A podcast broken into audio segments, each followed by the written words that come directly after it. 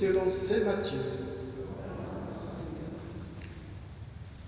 Après le départ des mages, voici que l'ange du Seigneur apparaît en songe à Joseph et lui dit, Lève-toi, prends l'enfant et sa mère et fuis en Égypte.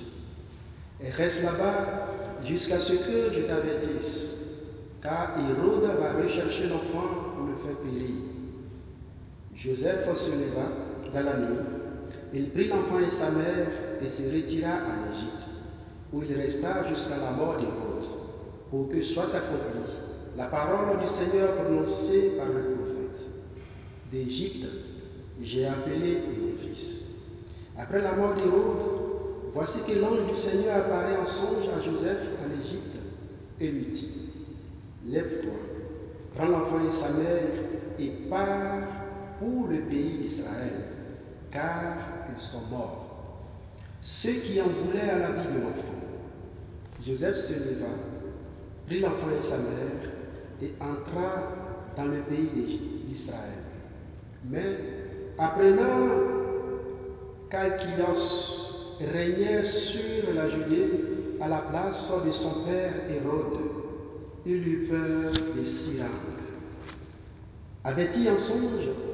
Il se retira dans la région de Galilée et vint habiter dans une ville appelée Nazareth, pour que soit accomplie la parole dite par le prophète. Il sera appelé Nazaréen. Acclamons la parole de Dieu.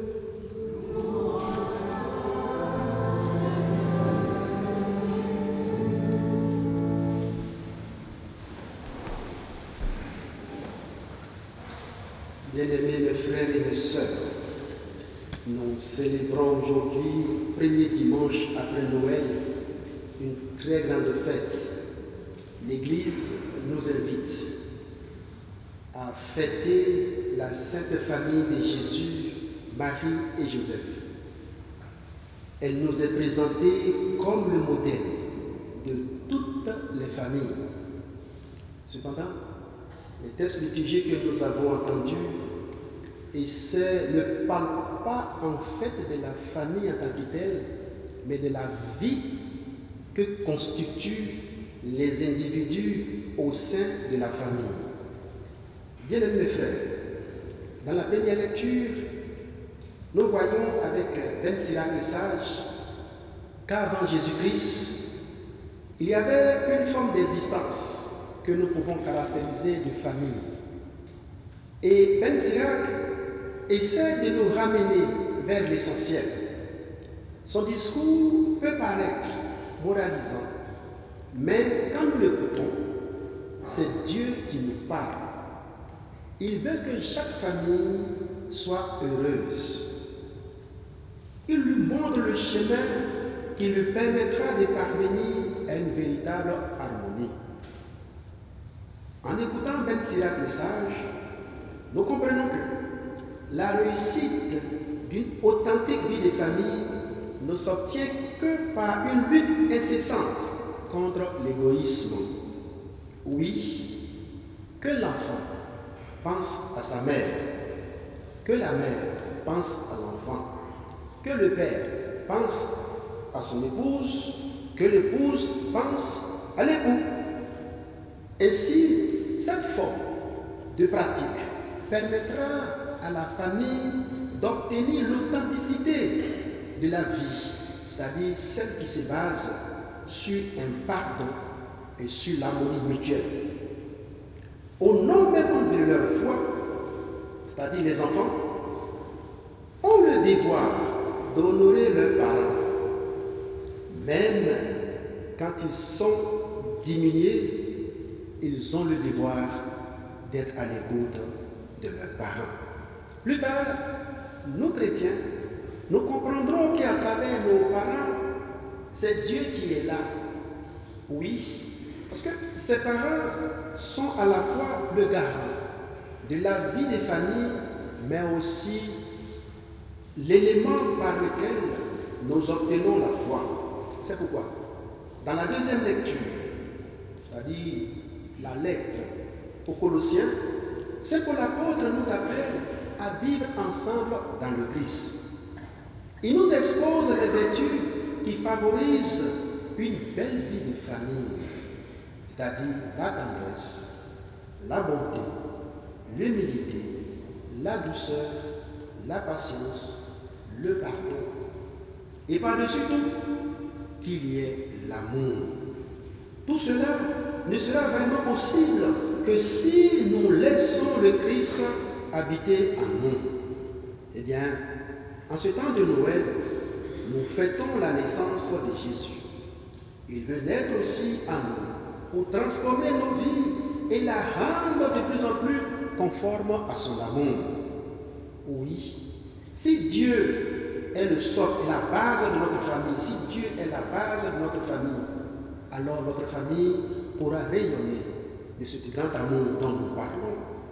Dans l'évangile de ce soir, nous voyons une famille unie, solidaire, autour d'un enfant qu'il faut protéger à tout prix. Joseph, le père des familles, ne se désengage pas de ses obligations.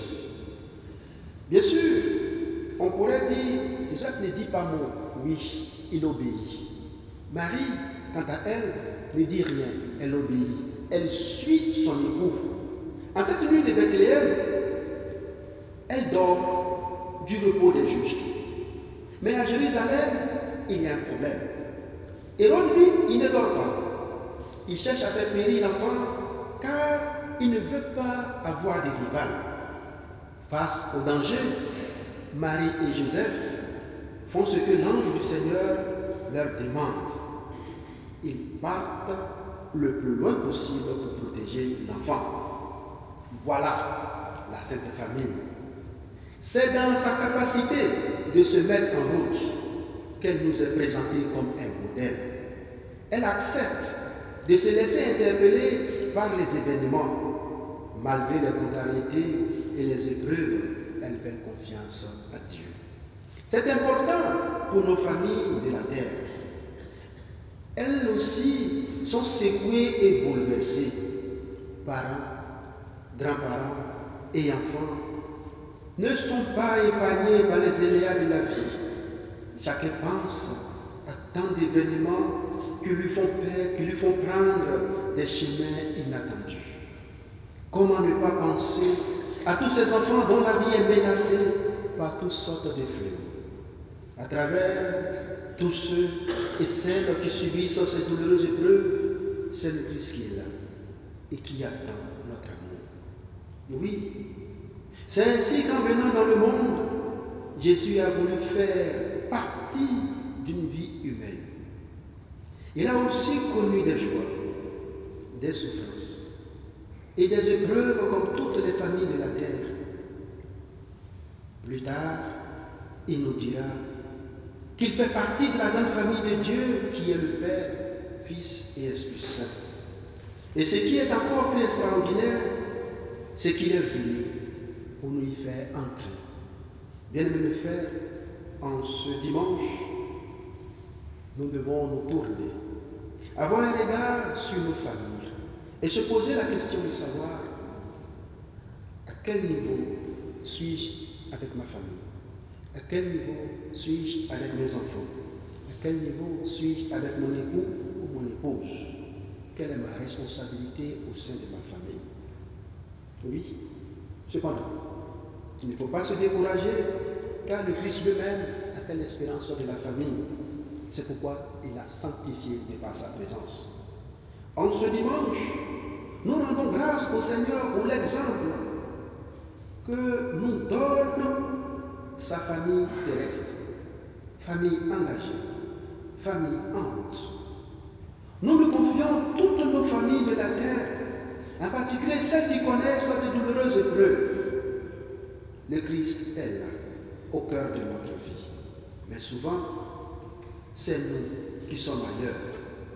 Seigneur, nous t'en prions. Que toute notre vie soit imprégnée de ta parole et de ton amour, pour que nous puissions en témoigner auprès de tous ceux et celles que nous croiserons sur notre route. Vive la famille et que Dieu bénisse notre famille.